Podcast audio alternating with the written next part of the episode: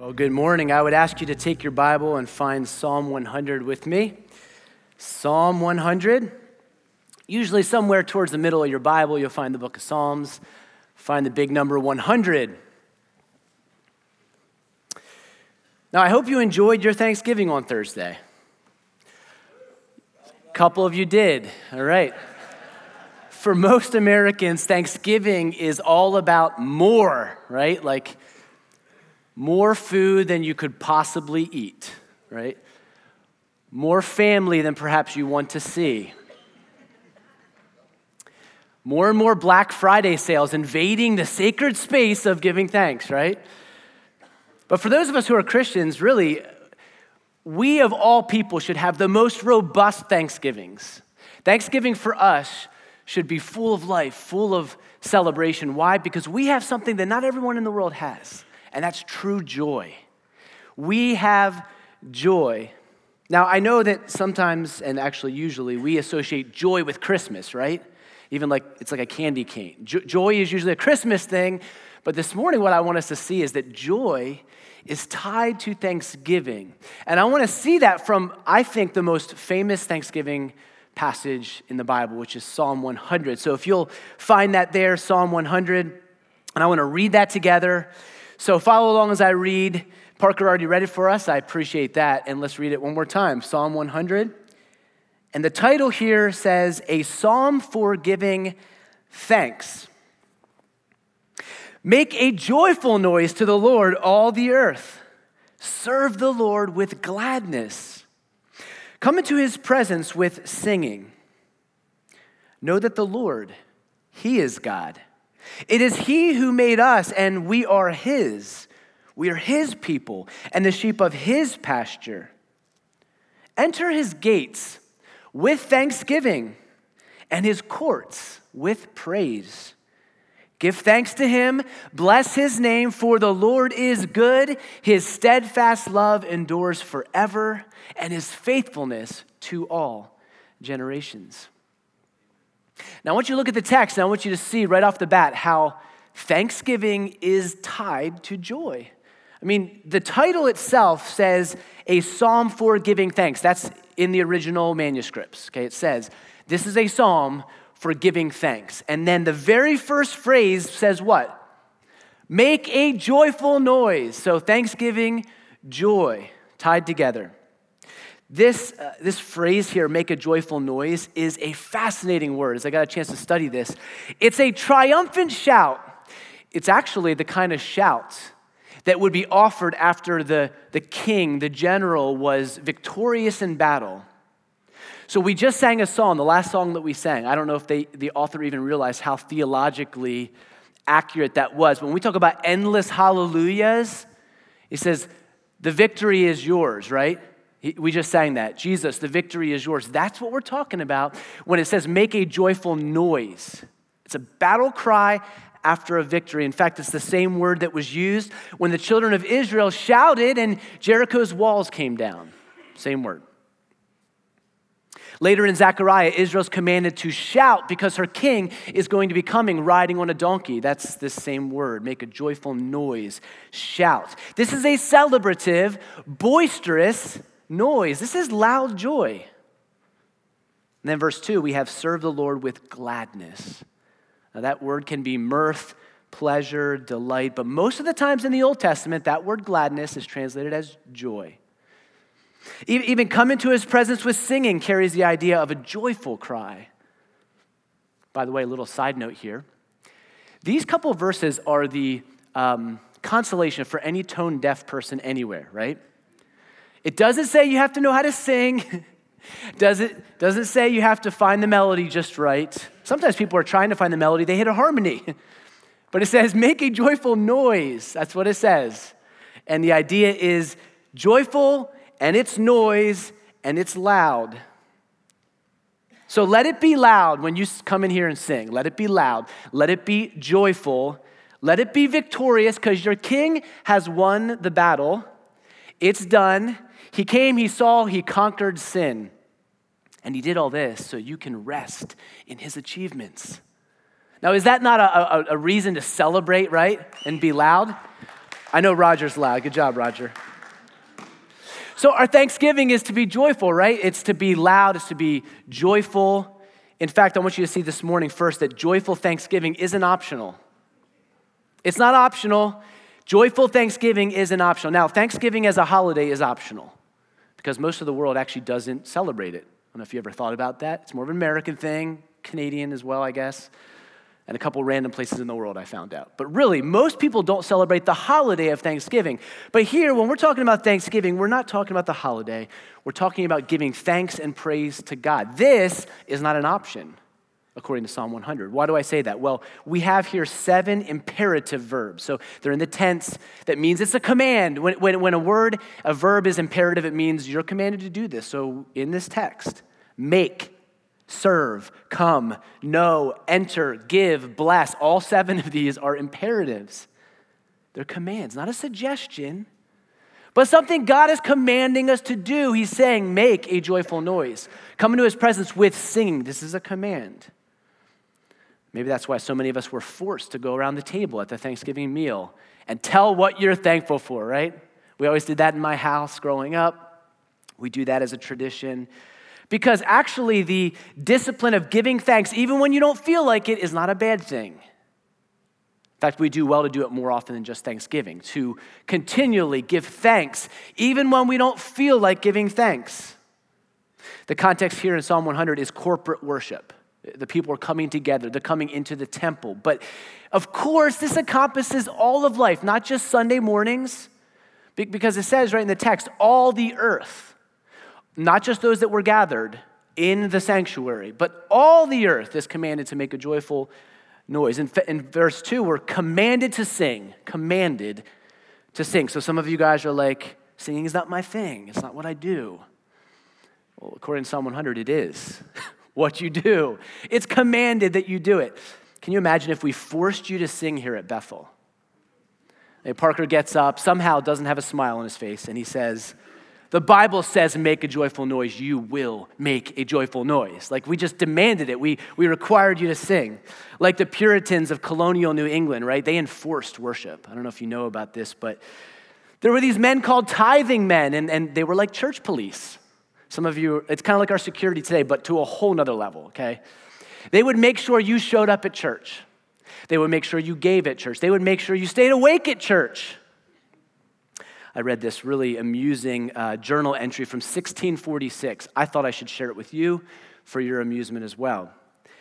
It's, it, it's, it's a guy who's writing in his journal about what happened that Sunday morning. Okay, he writes this Alan Bridges was chosen to wake the sleepers in worship. And being much proud of his place, he had a foxtail fixed to the end of a long staff with which he may brush the faces of them that nap during the sermon. Our guys are preparing that right now. Likewise, a sharp thorn whereby he may prick such as sleep most sound. On the last Lord's Day, as he strutted about the meeting house, he did spy Mr. Tomlin sleeping with much comfort. His head kept steady by being in the corner and his hand grasping the rail. And so spying, Alan did quickly thrust his staff behind Dame Ballard and give him a grievous prick upon the hand. Whereupon Mr. Tomlins did spring up much above the floor and with terrible force strike his hand against the wall, and also to the great wonder of all, profanely exclaim in a loud voice, Curse ye, woodchuck! He, he was dreaming, so it seemed, that a woodchuck had seized and bit his hand. But on coming to know where he was and the great scandal he had committed, he seemed much abashed, but did not speak. And I think he will not soon again go to sleep and worship. Uh, the point of Psalm 100, though, is not that we should sing because we have to, or that we should pay attention and worship, lest we face retribution. Perhaps the Puritans were able to force you to exhibit the outward appearances of worship, but you can't force worship in the heart, and you can't force joy, and you can't force a heart of thanksgiving. In fact, it seems to me that when I look at the mechanics of Psalm 100, it, it works like this Thanksgiving is the joy. I'm sorry, thanksgiving is the noise that joy makes. So if you think about joy in your heart, it makes a noise. That noise that joy makes is thanksgiving. It's giving thanks to God. It comes from the joy that's already in you, and the noise that it makes, thanksgiving. We cannot help but give God praise when our hearts have joy. So when we think about what Jesus has done for us, when we read his word and our hearts are stoked with joy, what happens? We give thanks, we worship, we praise him. It might look different ways depending on what we're going through, but it always results in some kind of thanksgiving. So we have to ask ourselves how do we find joy? If joy turns to thanksgiving, it's joyful thanksgiving, how do we find joy? Because you know what? There are times when you don't feel like giving thanks and you don't feel joy in your heart. No one is always 100% of the time full of joy. I know one guy that whenever you ask him, How you doing? His response is always the same living the dream. Now, I know that's not true all the time, right? There's no way that anyone is always living the dream, but every time you ask him, he's going to say, living the dream. It occurred to me as I studied here that these imperatives, all of these imperatives, make, serve, come, enter, give, bless, they could actually become tiring, maybe even overwhelming to someone who's caught in depression or is just going through a really difficult time. It's like, oh, God, you want me to do all those things? I can barely breathe today. I can barely put one foot in front of the other. And I would just say that, that joy is a peculiar thing. Joy can be had in the midst of the most excruciating circumstances in life, and some of you could testify to that. Even though you've gone through real difficulties, God had in your heart this true joy. November will always be for me a month not only for Thanksgiving, but the month that my little brother passed away. And I, I think about all the events that happened that November, November 15th, 2013. And one of the most powerful, memorable moments in my entire life was after they had uh, found my brother. He, he drowned in Lake Wallenpaupack. After they had found him, and we as a family collected into the ambulance, and we sang songs together. We sang, Blessed be your name. We sang Amazing Grace. I don't remember what other songs we sang that day, but those two stick out to me. That moment will always be etched in my mind. Why? Because even though the worst had happened, we still basically said, God is still good. We could still worship Him. And I've often thought, what did the young adults who were within earshot, who were there when my brother died, what did they think when they heard singing coming from the ambulance? Did they think we were crazy? That's the thing about joy. Joy is incredibly resilient, it's tenacious, it can weather the hardest storms. It's in your heart deep down. And the week after my brother's memorial service, my family gathered for Thanksgiving. Hard to muster up a Thanksgiving spirit when there's an empty chair around the table. But I, again, I distinctly remember us just saying, you know what? We should still have Thanksgiving because God is still worthy of our thanks. He's still good. And it was a very memorable Thanksgiving. God hadn't changed. And that's what we, we, we came together and, and praised. He was still good. So we can have joy regardless of our situation. Whatever happens, you can still in your heart have joy that makes its way and, and becomes thanksgiving. Here's how joy is a beautiful two edged sword, right? Since joy cannot be forced, it also cannot be forced out of you. No person, no circumstance can steal joy from you. Joyful thanksgiving comes from knowing God and our identity. Here's where it comes from, and we see it in the text, all right? How do you get this joy that overflows into thanksgiving? Well, you look at the character of God. You consider not only who He is, but who you are in light of who He is. So I want you to look at verse 3 and, and verse 5 again. So Psalm 100, verse 3 says, Know that the Lord, He is God. It is He who made us, and we are His. We are His people and the sheep of His pasture. Verse 5 For the Lord is good. His steadfast love endures forever, and His faithfulness to all generations. Verse 3, verse 5, look at those. They are true about God no matter what.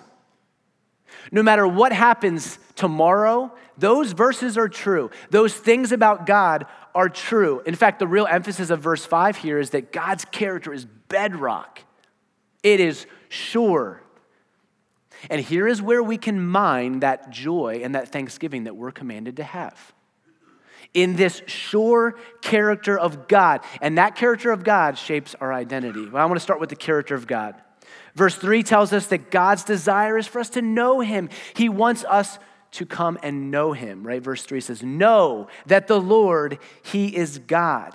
And this word know, it has an extensive range of meaning in Scripture. In the Old Testament, it can mean everything from like you recognize somebody, oh, I know who that is, to you are learning about them, you're discovering things about them. It can even mean all, all the way as deep as a, as a sexual, intimate love, like Adam knew Eve. It's even used for the way that God knows us that level of knowledge. So it could mean all kinds of things. But we know that it's more than just head knowledge when you know someone or something.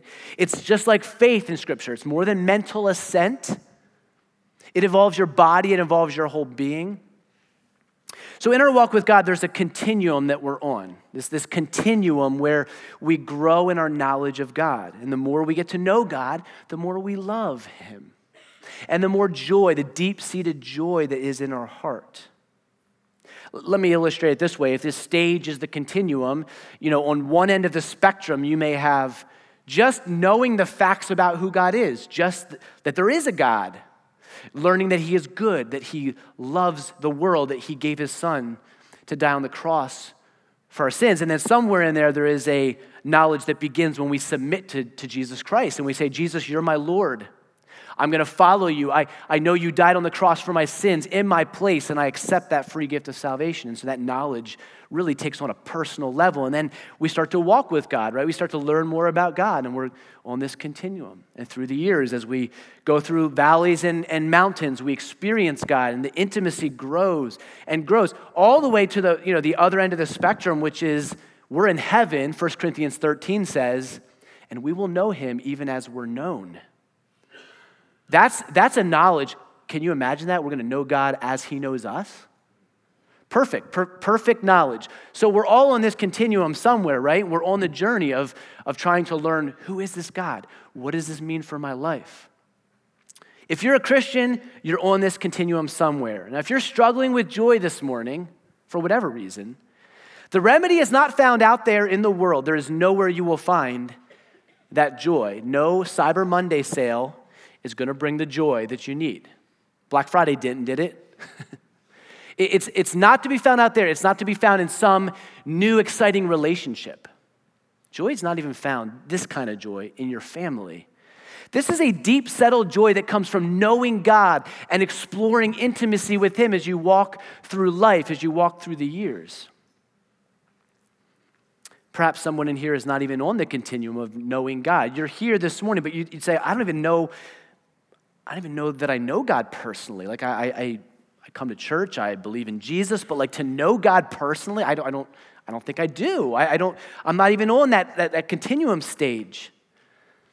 Well, I, I will say a few more things about this, but I want you, if you would, if God would so lead you to, to come to talk to one of our prayer team members after the service. Come ask and say, hey, how, how do I get to know God personally? Would you pray for me? We would love to pray with you. Come up and talk to us about that. And one might ask this morning, how do I grow in my knowledge of God? How do I, how do I travel through, down the continuum? How do I get to know God in a deeper, more intimate way? And I would say this it comes through spending time in His presence. Look at the text. I mean, this is what we have right here in Psalm 100. Verse 2 come into His presence, it says. Verse 4 enter His gates and His courts. Something to remember when this was penned, the primary way to practice the presence of God was to come into the temple, right? And to come into the sanctuary, the place where the intimacy with God was experienced. And there, sacrifices were made, which pointed to the, the one sacrifice to come, right? Jesus Christ. And that's how you would commune with God and you would, you would celebrate the sacrifice that one day would cover your sins. But today, we rejoice that, that, that Jesus Christ can be experienced anywhere, and the nearness of God is something that is very intimate. Why? Well, Hebrews 10 tells us this. Therefore, brothers, since we have confidence to enter the holy places by the blood of Jesus, by the new and living way that he opened for us through the curtain, that is, through his flesh, And since we have a great high priest over the house of God, let us draw near with a true heart in full assurance of faith. So, because the blood of Christ has been shed, because Jesus has paid the price and, and all of our guilt and our, and our sin was upon him, a new and living way was opened. The, the curtain was torn, and we have this direct, intimate access to the Father. So, this is something that, that the psalmist would not even have fully been able to realize or grasp. But this is our reality the idea that we get to spend time in the presence of God intimately, calling him Abba, Father. So, for those of us who are forgiven here this morning and who have a new and living way open for us, my question to you is why are we not entering? What is preventing us from entering and spending time in God's presence when that is available to us, made freely through the blood of Jesus Christ? Why are we not going in to this new and living way of communion with God? Know, think about it. It's not really rocket science here as far as growing in your knowledge of God. I mean, I know my wife so much better after 18 years than I did the first night I met her. Now, I learned real quick that she likes strong black coffee. And I knew immediately I had to up my coffee game, like right away. it took me a while to get there, but I I've learned all over the years all kinds of things about my wife. I, I know that she likes action packed movies way better than chick flicks, right? I know she wants to go to Greece one day. That's a dream of ours to go to Greece. I've learned that she becomes like a little child during the Christmas season, enjoying all of the Christmas just stuff, you know? It, it, like evokes that, that imaginative part of her. And I love that. I love that about her. But because I have spent time with her, I know her much more than I did when we first met. That's how it is with God. You, you walk with Him, you, you read His Word, and you learn, that, oh, this is who God is. You see His Word in your life, and you experience it, and you learn, this is who God is. God reveals himself just like he does in Psalm 100. Look, look at the text. God is revealing a number of things about himself. I want you to see these right here. And I don't have these on the screen, and I'm going to go through these pretty quickly, but you can jot these down if you want. Who is God in Psalm 100? Who is he telling us that he is? Well, verse 3, he says he's the one and only God. He is the one and only. And this is written in such a way that, that basically what the psalmist is saying Know that Yahweh, He is God, not any of the other gods of any of the other nations. Yahweh is the only God. That's what He's saying, the one and only. And notice that all the earth is told to make a joyful noise. So this is a reference to Jews and Gentiles, those who believe in the one true God, Yahweh, and those who don't. Every person in all of creation yeah, even the, the animals and the trees and everything is commanded to give praise to God. That is due him. God deserves all the praise from every person everywhere. Why? Because he's God, the only God. The only God. We know from the rest of Scripture that it is a problem that God is not worshiped everywhere by all people. This is a problem. Romans 1 tells us that. There's a statement that John Piper has coined, and it's, it's helpful to remember here, and it's this Missions exists because worship doesn't. Why do we go on go trips, short term missions trips? Why do missionaries spend their lives in other parts around the world? Why do we share the gospel with our neighbors? Missions exist because worship doesn't. Every creature should be worshiping God right now. Every person should be in this and all the other evangelical churches in, in, in, here worshiping God, but they're not. And because they're not, we must engage in missions because God, God deserves this. Like we owe him that. Not just from us, but from every creature, the entire world. So he is the one and only. He's also the creator. You saw that, right? In, in Psalm 100, he made us. Not we ourselves we are His. He put breath in our lungs. And with every breath that we take, it's a testament to who He is that He is the Creator, that He is a God who designs the body in such an amazing way, doesn't He?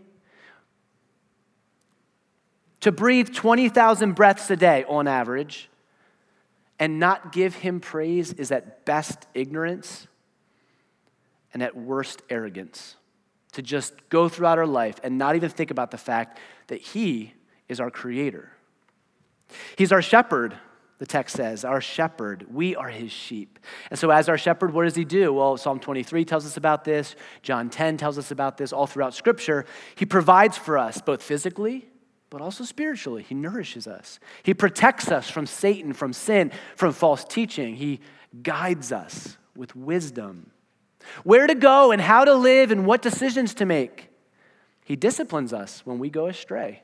And as lost sheep, he brings us back. So he's the one and only. He's creator, he's shepherd, he's covenant keeper. He's covenant keeper. The, the, the, the title Lord, which is Yahweh, is used four times to make a point here. He's Lord. That's the name that, that Israel had. It's the covenant name between Israel and God, the personal name of God. And then you have this word in chapter, uh, in chapter 100, verse 5 here steadfast love. That's a very famous word in the Old Testament. It's the word chesed. And chesed is, it, it's really a cornerstone word. Because what it means is covenant love, steadfast love. It's one of the most precious words in the entire Old Testament. We see it all throughout the Psalms, we see it through the whole Bible, right? This idea of steadfast love, covenant love. I think that's why the ESV editors designated this theme of the psalm as his steadfast love endures forever. I find peculiar because we already have a title. Not all psalms have a title. The psalm's title is a psalm for giving thanks. But then the ESV editors decided it's his steadfast love endures forever. Why? Because God's steadfast love and that word, it kind of dominates. It is, it is this cornerstone of the whole history of God and his people and what he does.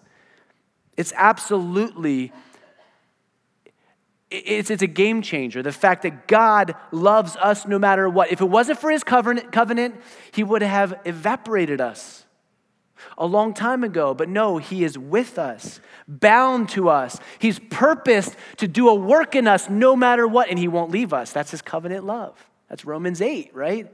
So this is this is this covenant keeping God that we're talking about. Aren't you glad that God is a God of faithfulness? right? Great is his faithfulness. And so the psalmist is, is celebrating that, right? One more, he says, God is good. He is good in verse 5. And when God created the earth and he created human beings, what did he say? He said they were good. Same word here, right? God is good.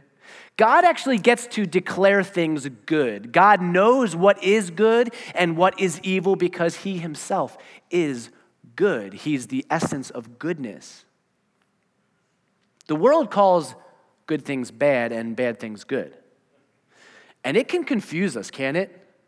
Sometimes in life we're so discombobulated because it's like, I don't even know what's good anymore.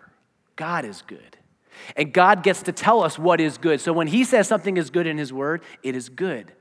When He says something is harmful or evil, it is harmful, it is evil. And here we have that God Himself is good. So, what do we do when we're beat up by the world and we're all discombobulated and we, we don't know what, which way is up and what's good and what's evil?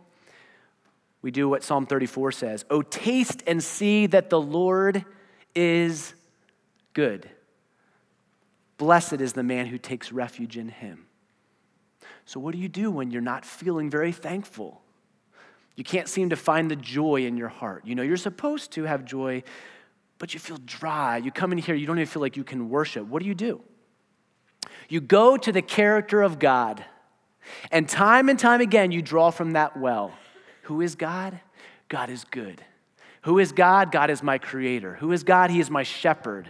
Who is God? He is my covenant keeping God. And it's that, the bedrock of his character, that allows us to draw the thanksgiving that we're commanded to have, the joy that we're commanded to have. God provides it. He doesn't just command it and not give us the ability. No, He Himself is that well where we draw from. Because our God is all of these things in Psalm 100, it honestly doesn't matter what's going on in your life. You, you, you may not have enough to scrape together even a Thanksgiving meal because you're just in a situation in life where you have nothing. God hasn't changed. God's character hasn't changed one iota. He is the same yesterday, today, forever. so you can still give thanks. And we may be singing through tears. We may be groaning in our bed. But God can take us, even in that paralysis, and allow us to squeak out a thanksgiving. Some kind of praise because He is still that same God. Uh, joy is produced through knowing God, but there's something else I want you to see. It's subtle here, but I believe it's so important. In the text here, we see that knowing God allows us to know ourselves properly. Who are we? Well, first we start with who God is. We've seen his character. Well, what does that mean for us? How does that affect the way I view myself? Many of our struggles, I believe this, I really believe this, many of our struggles come from a fundamental misunderstanding of ourselves.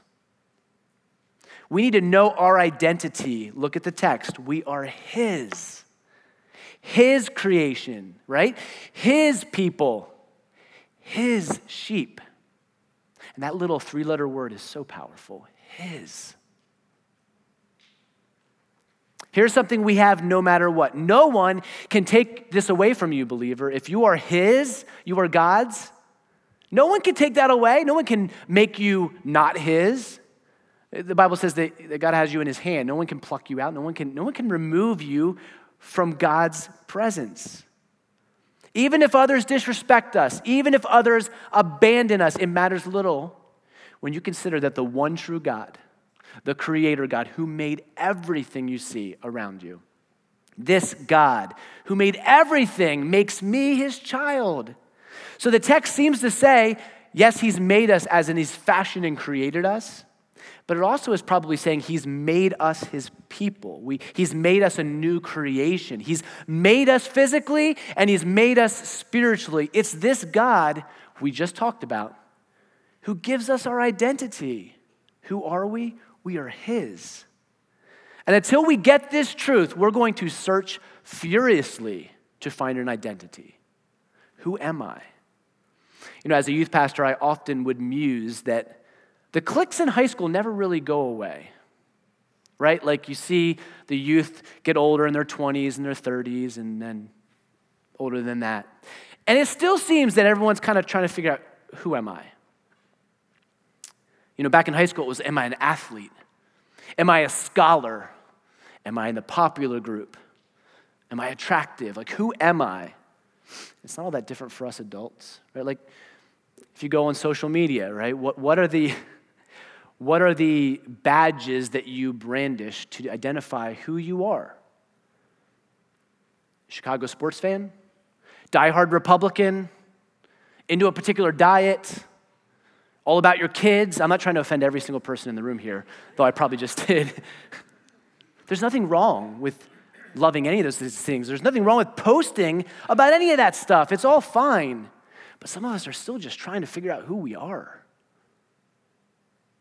I was talking with somebody this past week about high school reunions, right? What are high school reunions, unions, high school reunions, but a chance to come back together and kind of say, look, I found my groove. I am somebody, or I, am not who you thought I was back then, or, or, or just like I've, I've done it. And many of our sin struggles, they stem from a misunderstanding of who we are. Who are we? Here's the thing when you spend time in the presence of God, Psalm 100, you know, come into his presence. When you really spend time in his presence, it affects the way that you view yourself. Think about Isaiah, right? What does he say? Woe to me. Like, I'm a man of unclean lips. Peter says, I'm undone. All throughout scriptures, when we encounter God or they encounter Jesus Christ, it shows us who we are. Who are we? Sinful, yes. Undeserving of mercy, yes, but also incredibly loved. Incredibly loved, created by God, fashioned exactly the way that He wants us to be, exactly with all of our strengths and our weaknesses, all of our fortitudes and our foibles and everything about us. Our personality, that's all God's design. He made us that way. We're gifted with the Holy Spirit. This is all part of our identity. God, you gave me the Holy Spirit to be a son of God. Sons and daughters of God who can actually change the world, not by my power, not by your power, but by His power and by the Spirit. God is our shepherd. I mean, think about the identity of that. God is guiding me, He's protecting me, He's nourishing me. And as I walk through life, He walks right beside me. Nothing can touch me unless God allows it, right? He is the good shepherd, He is the one who watches over me. Even when I walk through the valley of the shadow of death, I will fear no evil. He's with me, right? He's my shepherd. This is my identity. And the most special description of all, I think, is this word his. I'm his. Are you his this morning? Would God use that possessive word about you? Well, sure, you're his in the sense that he created you. Every human being is God's possession in that regard. But are you his son? Are you his daughter? Have you found the hope and joy in Jesus Christ? Because that's where the identity really comes from when we realize I'm a new creation. I'm not defined by my sin, I'm not defined by all the mistakes I made in high school and yesterday. I'm His. I'm covered under the blood of Jesus Christ. I'm His. This is so precious to be His. I think about the Toy Story saga, which was resurrected this year, right? They just couldn't let it die. So they brought it back. And if you think about Buzz and Woody in that movie, right, they have value and they have meaning precisely because they have somebody's name etched on their foot, right? Andy. And one of the main themes, I think, of the movie is that their value comes from being the possession of the owner. That's what gives them value. Apparently, it's what can even give value to a spork if you watch the most recent one, okay? The point is this Andy is great, and the toys are his. So their meaning is set. They're not just a little action figure, they're not just a spork. They actually derive meaning and value and identity by their owner, by the person who, is, who they are his. And this is what Psalm 100 is saying. Except unlike Andy, who grows up and forgets about Buzz and Woody, and they have to like bring another generation of somebody in there. Our God never grows out of a relationship with us, never gets tired of us. Look at the end of the text. He is faithful to all generations. He never changes his love or his care for us. His character is set in stone, his faithfulness is perennial, and our identity is solid because we are his. That's what produces in us joyful thanksgiving.